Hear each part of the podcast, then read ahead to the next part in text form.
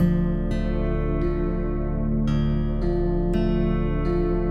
today was the first day that I've worked since our unit was designated the second COVID ICU in my hospital. And um, I don't know what the f- just happened for the past 13 hours. Honestly, guys, it felt like I was working in a war zone.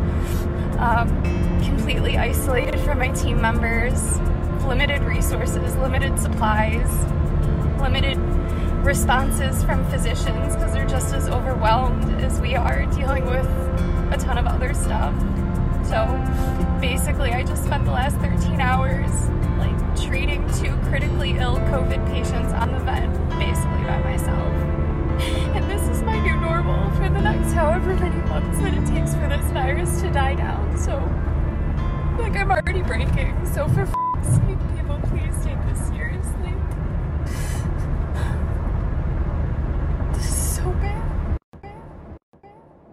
From the studios of Meeman Pod, housed in the Department of Journalism and Strategic Media at the University of Memphis, this is Life in quarantine.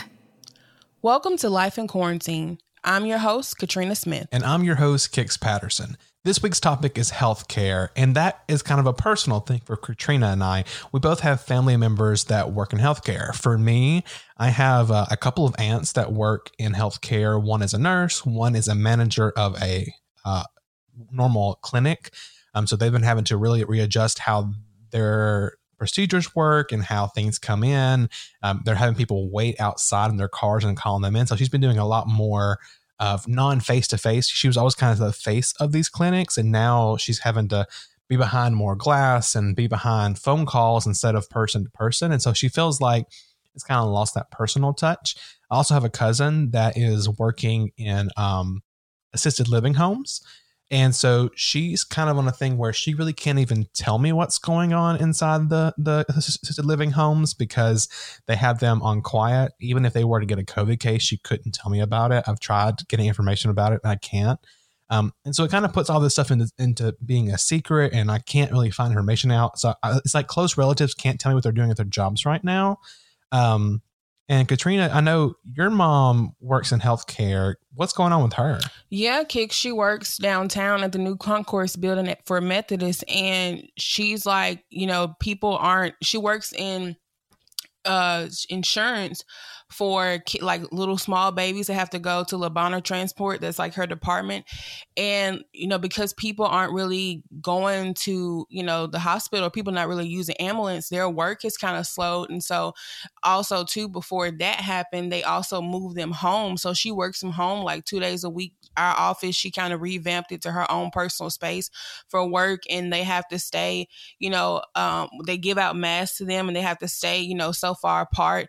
And it's just kind of a ghost town because, as you know, St. Jude and ALSAC is also down there. So it's kind of like a ghost town when she does go into work and everybody's taking extra precaution. I think St. Jude is even um, people that they have hired on, they were training them from home. So it's definitely been different. And I, I know when she calls people or patients or even other hospitals and stuff, like people are really working from home. So this is definitely different for them because they're used to having loads of work. But now, as you said, people aren't really going, you know, to the hospital. There's not really a lot of face to face contact. So it's definitely different for her. Yeah, I can imagine. And I know I have a friend or two that work for um, St. Jude ALSAC and um, some of those that are in marketing positions and whatnot. So not directly healthcare, but you know they work for a healthcare industry. Um, they're being laid off, or in some cases just fired because the, these companies can't afford to keep them right now because everything is so stressed with COVID. They're having to make sure they stay extra staff in the healthcare. So for on the actual front, so they're having to take down a lot of people who are in additional roles. Um, and then also, I, I, almost forgot to mention, I have an aunt, an aunt who's based in Florence, Alabama, um, and she does a lot of work with surgeries. And most of her surgeries she works with are elective surgeries. So right now, like you said, it's a ghost town. Nobody can really do those. And in some states, you're not allowed to do elective surgeries right now because of the pandemic. So her work is very, very limited right now. I mean, she was going from doing multiple surgeries a day to doing maybe one to two a week.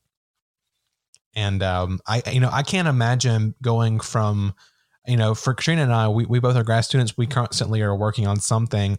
Um, and now we just hit, hit the summer. And I guess it might kind of feel like that summer thing where it's like you feel like you should be doing 10,000 things and there's nothing to do, or it's fully shifted and you don't know where to kind of go. So um, I imagine a lot of our healthcare workers feel mm-hmm. lost right now.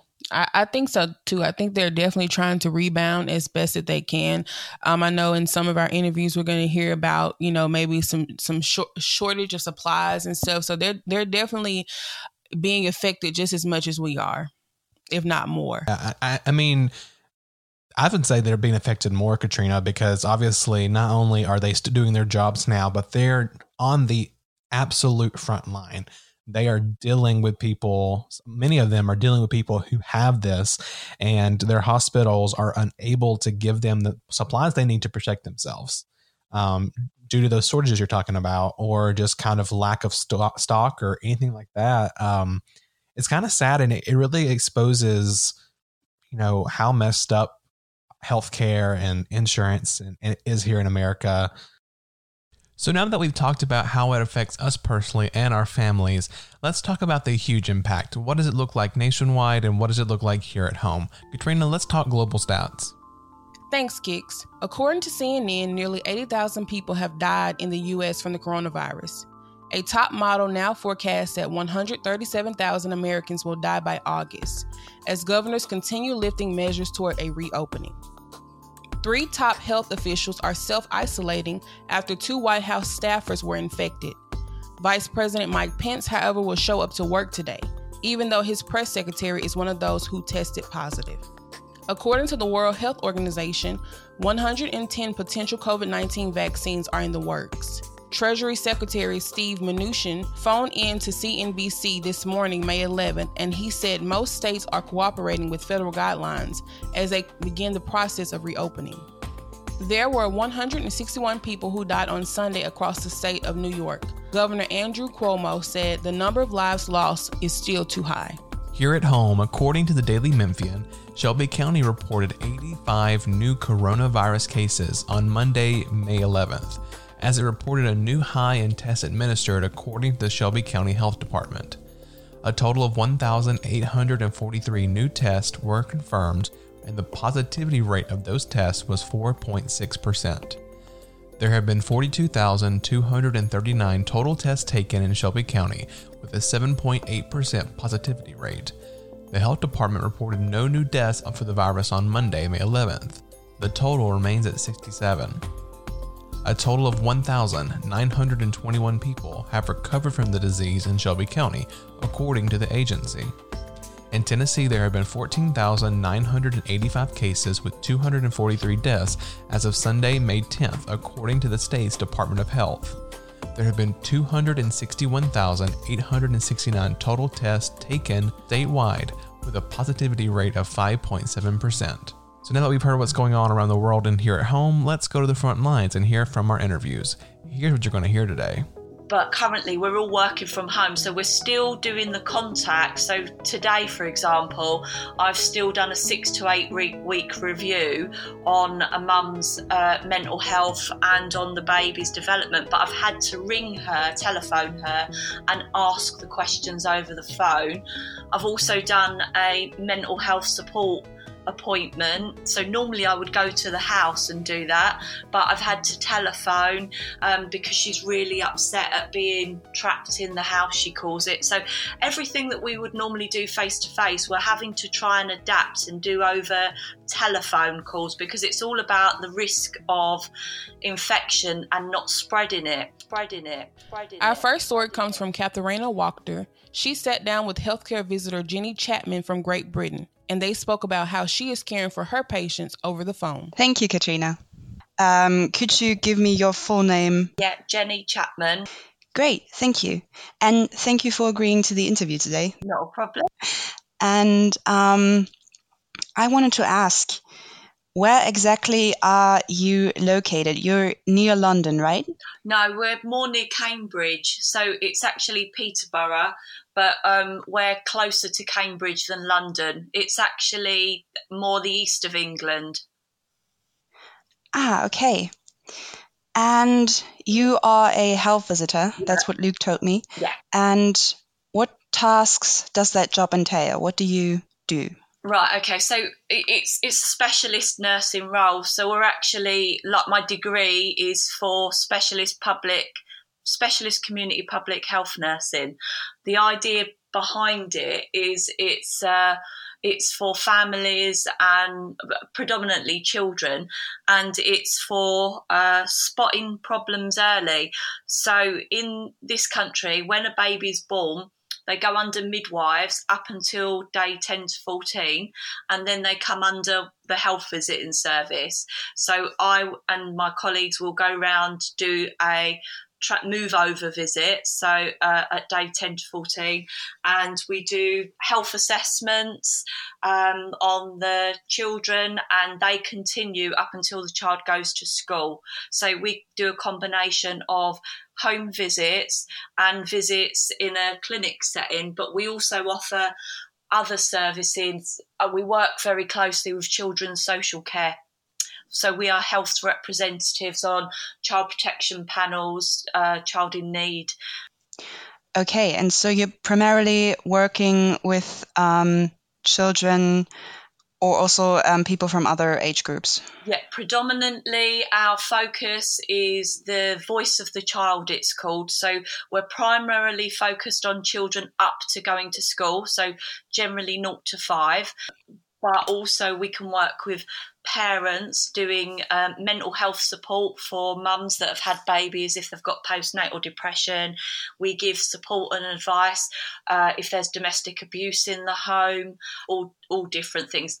Do you have steady clients basically or steady patients who you're visiting um, regular, regularly for several weeks or months or um, does it rotate quickly? Oh, no, the patients no. that you see? I've got children on my caseload that I've had uh, for four years. So they are, I'm the named health visitor when they're born.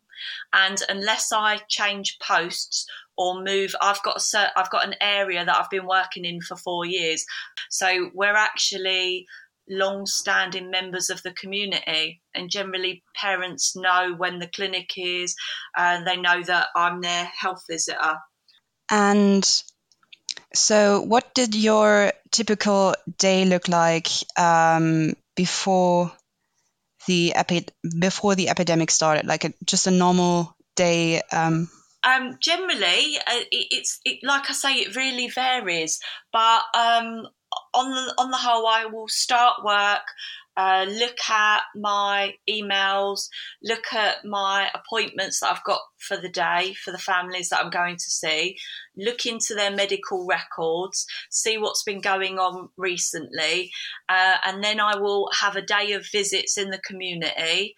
Um, and then I will come back to generally I work from home quite a lot, but I can go to an NHS base, I can go to a GP surgery, any any sort of touchdown base, uh, and then I will write on the medical records, do telephone calls, do emails. Um, yeah, it's, it's, it's, it really varies on the visits that I'm doing. Okay, and how has um, COVID 19 changed your workday? How does it look now? Completely at home. We're only doing face to face visits in the home unless if there's a safeguarding need, so that means that the child's at risk, or if there's a a uh, urgent health need, then we may uh, do visits. But currently, we all get daily update. Well, we get updates a couple of times a day. We've all had to do refresher training for the COVID, for just reminding us on how to use ventilators, how to use um, SATs, um, how to do blood gases. So we we've all had to do that training. But currently, it's very different because we normally do all our visits in the in the home. Um, but currently we're all working from home so we're still doing the contact. So today for example i've still done a six to eight week review on a mum's uh, mental health and on the baby's development but i've had to ring her telephone her and ask the questions over the phone.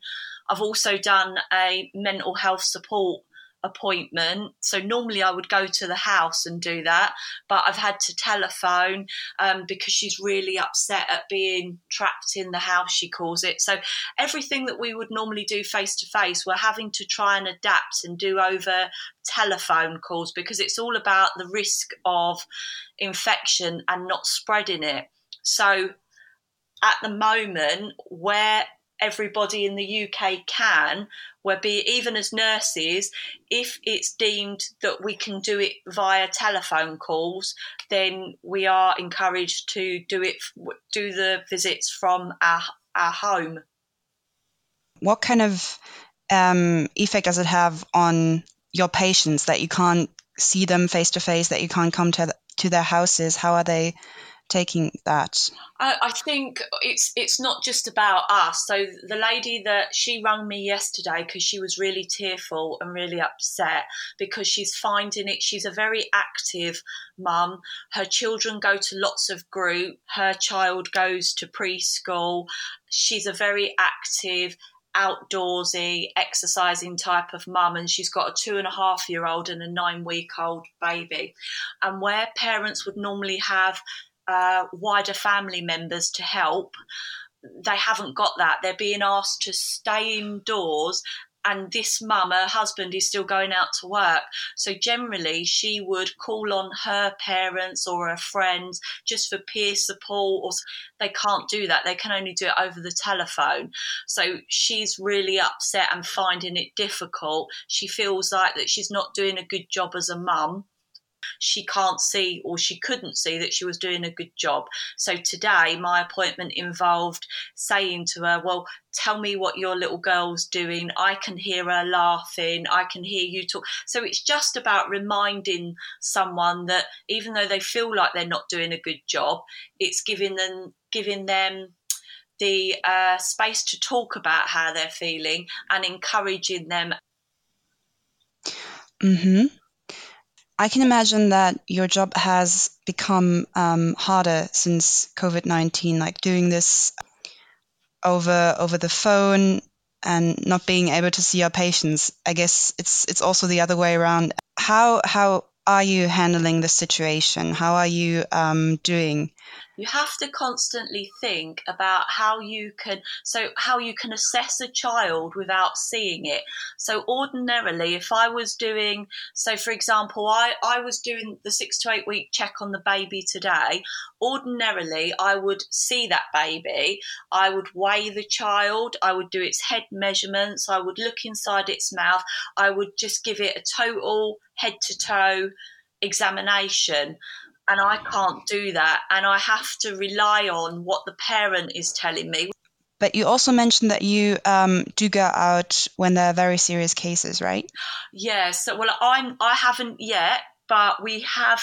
So locally, what we've got arranged is that we've got a clinic that has been set up specifically with COVID in mind. So the person has all the. I mean has the protective uh, protective equipment. And if that child does need to be seen face to face for whatever medical reason it is, then we can arrange for the parents to take the child into this specific building at a specific time.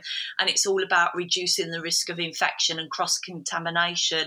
So it's just a completely different way of working. We're having to all try and do this, do these things without seeing people and even passing on resources and passing on information and teaching people, we're having to try and do that without being face to face. We're having to try and teach via um, printouts and using the internet. It's it's very it's it's actually really tricky.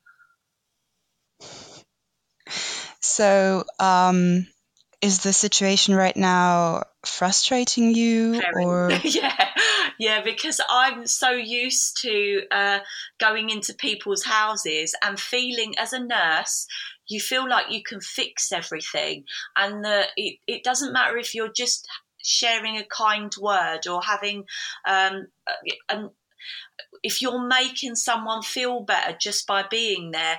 And the mum that was crying on the phone today, uh, I said I was honest with her and said I feel really. I feel really sorry because I can't fix this for you. I can't make it better for you. I can't make it that you can go out. I said, I can just listen to you and try and support you and give you um, strategies to try and help you feel better and feel more positive about being indoors with the children. So there is this really important part of healthcare missing right now, being face to face with people and being able to actually comfort them in person. Yeah, yeah, and I think I think that is particularly in community in this type of community nursing. But equally with that, with my job, we are. Um, how can I put if if we were required to, if the need was there, we could be asked to go into an acute setting, so that would be into hospital. And currently, the NHS or the UK is is coping very well with the numbers that we've got. Uh, but if need was, we could be asked to move elsewhere at quite short notice. And would you want to do that because right now at, when you can do a lot of things at home and over the telephone it's quite safe. And when you're at the hospital there's a bigger risk of, of contacting the, the coronavirus. So what do you think about that? Being a nurse and having the skills that i have uh, my heart says, of course I'd do it. But I'm in one of the at risk categories. So I've got um, rheumatoid arthritis. So I'm on immunosuppressants. So the medications that I take, one is a chemotherapy drug and one is a human biological. Uh, so I'm in, I'm not in the seriously at risk group, but I'm in the mid range. So I'm encouraged to stay at home for 12 weeks. So for me, I think they would probably look at my uh, health history and probably leave me doing what I'm doing. But if it, to, to be honest, if I was absolutely given a guarantee that I had the protective equipment, and if they really did need me, I would probably go. I would go. Oh, that's really brave. It's, I, I, think it's uh, part of being a nurse. you just you you know in in all you you do you just you just if I was really needed and it, it, was that serious that they didn't have enough nurses, then as long as I was given the protective equipment, I, I would go and do it. Did you have did you have a moment where you thought you might um, have it? No, no. Like I, I, know the signs and symptoms of it. I, I'm yeah. I mean, we get daily updates. Um, since we're talking about the NHS, I wanted to get to the subject of politics because um, the British government was kind of late in their response to the coronavirus, and um, they and they kept the strategy of herd immunity for a mm. pretty long time, yeah. I mean, the gov- lots of government officials were then sick, including your prime minister. How do you, as a health, um, as someone who's professionally in health, how do you think about the strategy of, of the government? It was wrong. I I immediately knew when those cases were high in Italy and it started going to Spain. I was even preparing my families then for this will be happening. So when I look back on some of my contacts on the medical records, before we was even put into official lockdown, I was already preparing people. So Well Baby Clinic, I was I was already saying that I think this is going to be what's required and what's happening.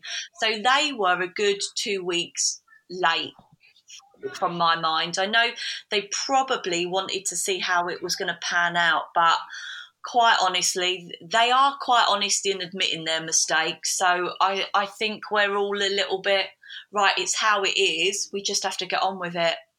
Equally, the equipment has been an absolute shambles.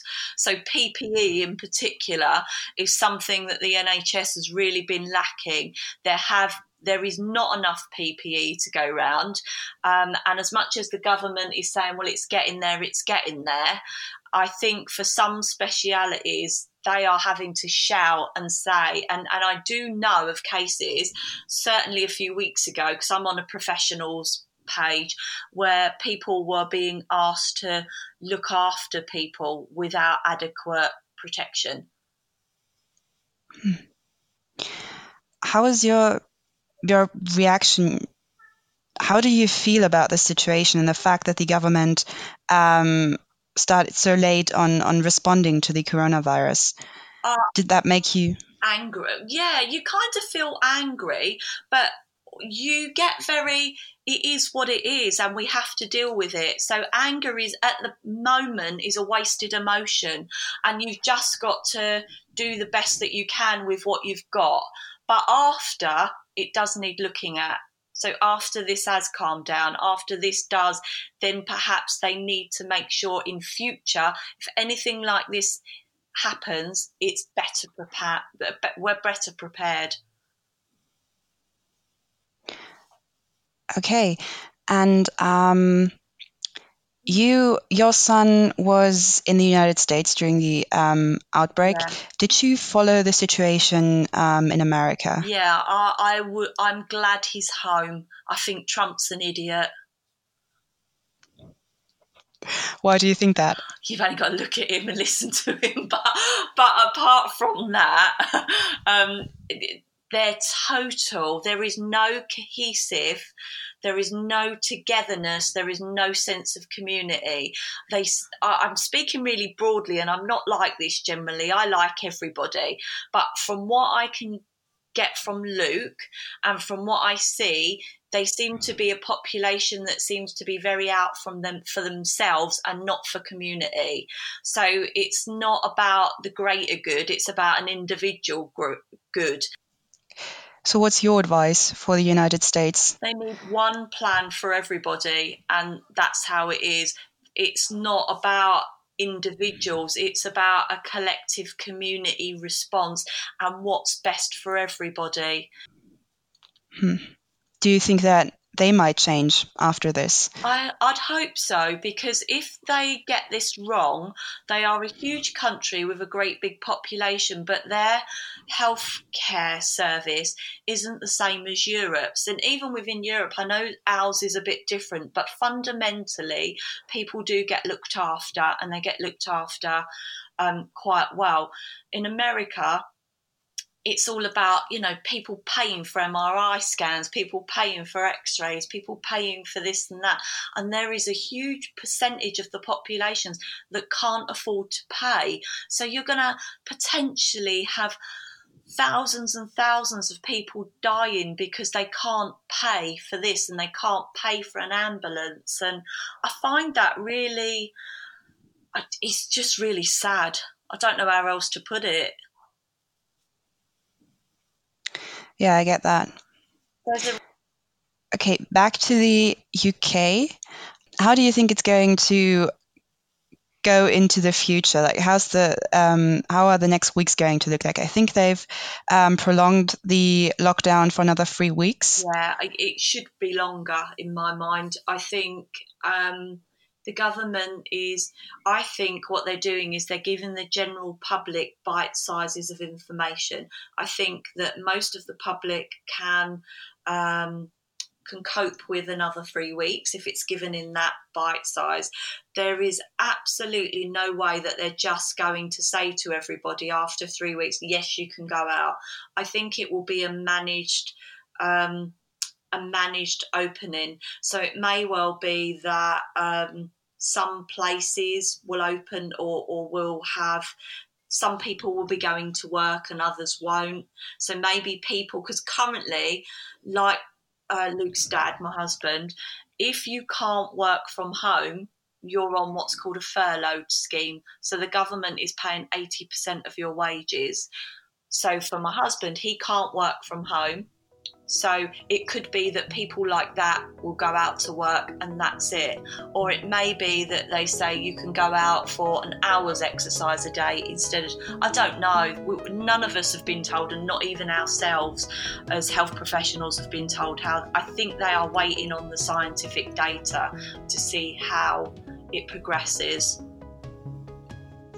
what kind of reaction does that give to you? This this uncertainty about how how long is going to last and what's going to happen next. I'm all right with it. I'm I'm I'm not one of these people that needs a firm plan. I'm quite sort of. I think if it's best for everybody, then that's what we need to do. Thank you so much for the interview. It was really great. Back to you, Katrina. Thanks, Katharina. I enjoyed hearing a healthcare perspective from another country. More from the healthcare community when we come back.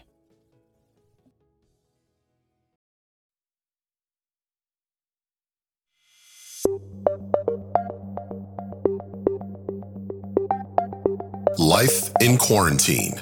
A lot of us are using, utilizing masks from the house.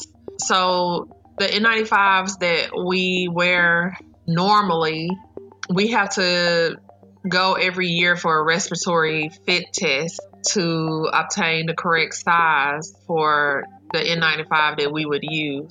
But now, you know, um, for instance, right now I'm using masks that um, we had to cut the grass with. We just so happen to have some N95s that we bought at the store and I found in a uh, garage. Garage. Now we garage, will hear from Kyra garage. Tidwell as she sat down with registered nurse Melanie Warren they discuss supply shortages and her new normal in the healthcare industry. As the country adjusts to and protests nationwide lockdown, citizens are shining a light on a, one particular group of people healthcare workers. Around the world, healthcare workers are being celebrated, but there are also some claims of mistreatment for these vital members of our country.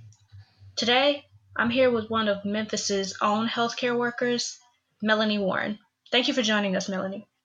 Oh, no problem. Thank you for having me. Um, can you tell us what your op- occupation is and where you work? I'm a registered nurse at uh, VA Medical Center in Memphis. And uh, what are your responsibilities at the VA Medical Center?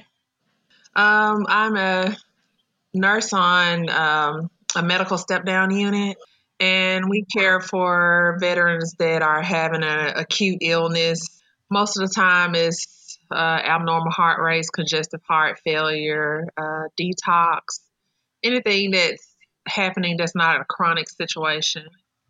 And how long have you been working there? 10 years. I'd like to hear about how you've been adjusting to this new environment that has, you know, been birthed out of the coronavirus. So, how has your day-to-day routine changed since this all started? Well, we definitely have a new normal as far as you know, we have to go through a whole new process of just getting into the building. Everyone is screened for COVID, and um, our temperature is taken prior to entering the building. You know, everyone is. It's been a problem with getting uh, proper we call it PPE, personal protection equipment, uh, masks, gowns. Um, we're experiencing a shortage of items that we've taken for granted would always be there. You know, we're kind of on the offensive uh, of protecting ourselves and and monitoring the patients to see, you know, if anyone is displaying symptoms. So it's been definitely a change. Now, um, with the with the lack of resources like PPE, um, what are you having to do?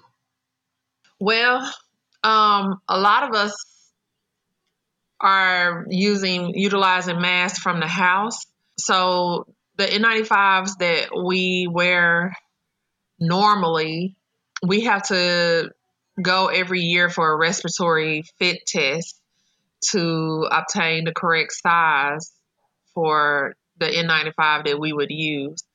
But now, you know, um, for instance, right now I'm using masks that um, we had to cut the grass with. We just so happen to have some N95s that we bought out the store and I found in the uh, garage. So um, I'm using those. And normally, when we use the N95, we would throw it away after each use.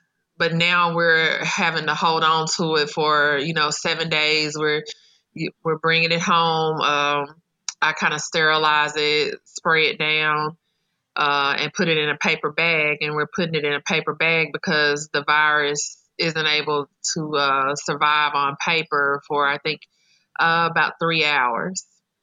So that's why we put it in a paper bag. And um, what is the condition of your patients at the VA hospital right now? Do you have any positive cases for um, coronavirus at the hospital? Yes, we do. Um, we have some that are positive that, you know, they're still able to uh, be off the vent. That you know they're they're sick enough to be in the hospital, but we're having to monitor them. But we have some that are you know really sick on the vent, and we're having to give them vasopressors and different uh, drip medications to uh, keep their cardiac function together. So we have some that are critical. And um, what is the largest demographic that you deal with at the hospital? African American males. And uh, what about age ranges? Mostly, I would say we see from roughly, I would say 50 to 80.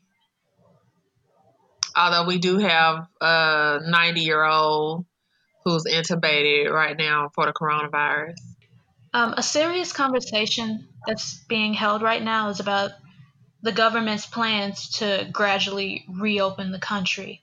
And people are saying that it's probably too soon.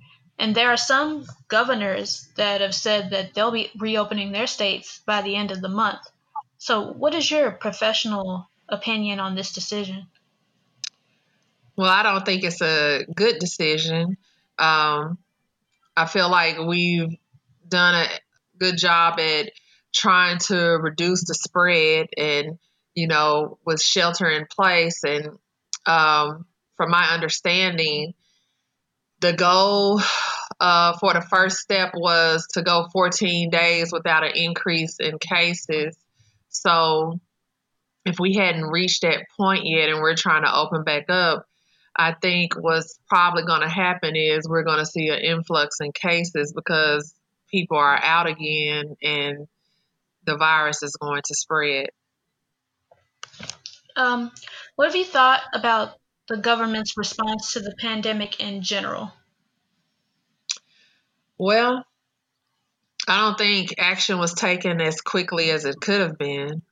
Um, I feel like we weren't prepared, you know, as far as this situation of PPE and, you know, it was supposed to be a stockpile and it wasn't. And, you know, I, we never thought that we would be in a situation where we didn't have alcohol pads to sterilize, you know, for skin prep or uh, to sterilize hubs before we give IV medications, or we don't have a mask to protect ourselves to provide care. You know, we never thought we would see something like that happen. So I think it's a lesson learned and you know, we all need to make better preparations in the future, you know, just in case if something like this ever happens again. Being a healthcare worker right now sounds very overwhelming and frustrating. So, how are you managing to keep your calm in the midst of all this? Well, definitely prayer. And, you know, um, I've spoken, you know, with my husband and we've made a plan that, you know, if I feel like I've been exposed, uh, what we're going to do. And um, I take precautions to, uh, I just, I have my N95 on all the time, no matter if the patient is displaying signs or not. I have on an N95 because you never know who is uh, has been infected and and they're not showing symptoms yet. Have you felt like you've been um, adequately compensated for your services in this time? Um, no, we we aren't receiving any hazard pay or anything like that. So I feel like um, we are in a extreme place right now, and uh, if hazard pay could be utilized, I think this is the the best time to do it because we have uh, had some patients. But before I decided to start wearing a mask in every room, I did have a patient who. Um, you know, he didn't display symptoms at first, and you know, I was taking care of him.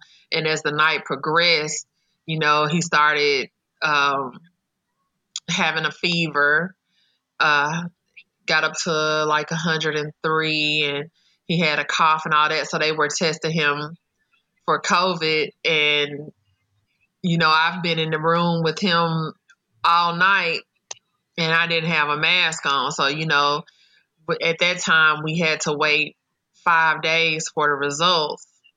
So thankfully he came back negative, but you know, those, those couple of days were, you know, worrisome for me and worried about my family. We bet we definitely, you know, things have changed. Um, what concerns do you have now for the future, for moving forward? What are your biggest concerns right now?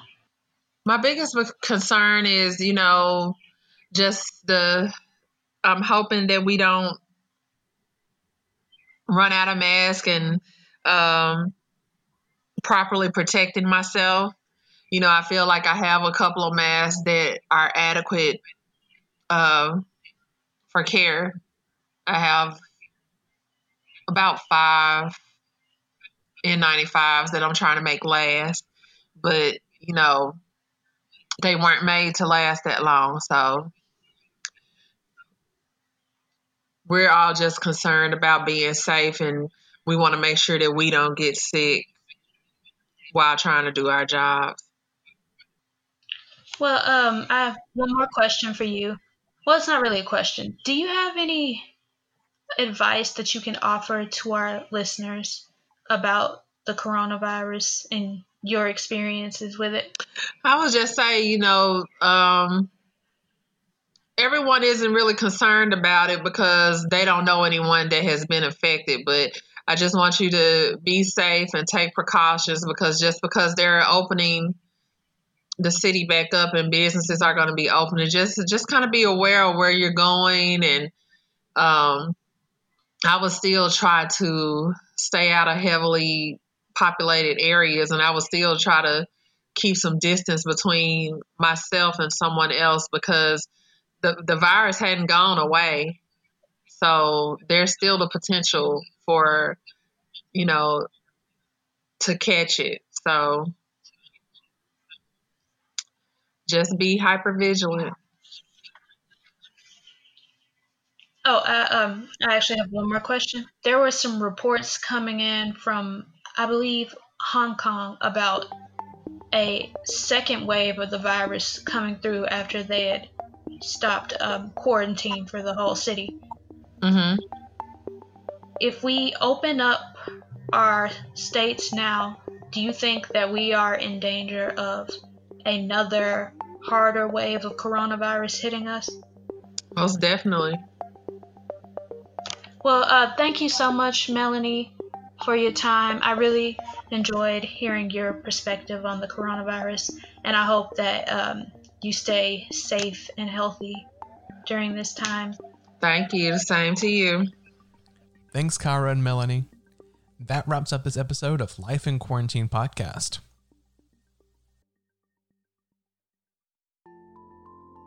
Thanks for joining us for Life in Quarantine. This podcast is a production of Meeman Pod Studios, housed in the Department of Journalism and Strategic Media at the University of Memphis. It was edited and produced by Kix Patterson and me, Katrina Smith. And thank you to this week's reporters, Katharina Wachter and Kyra Tidwell. A special thanks to our executive producer and faculty advisor, Dr. Robbie Bird. If you would like to share your story, follow us on our social media platforms at Life in Quarantine Podcast and use hashtag Life in Quarantine. And don't forget to check out our website for more details on our podcast, meet the entire team, and hear the latest episode, liqpod.com. We'll see you next week.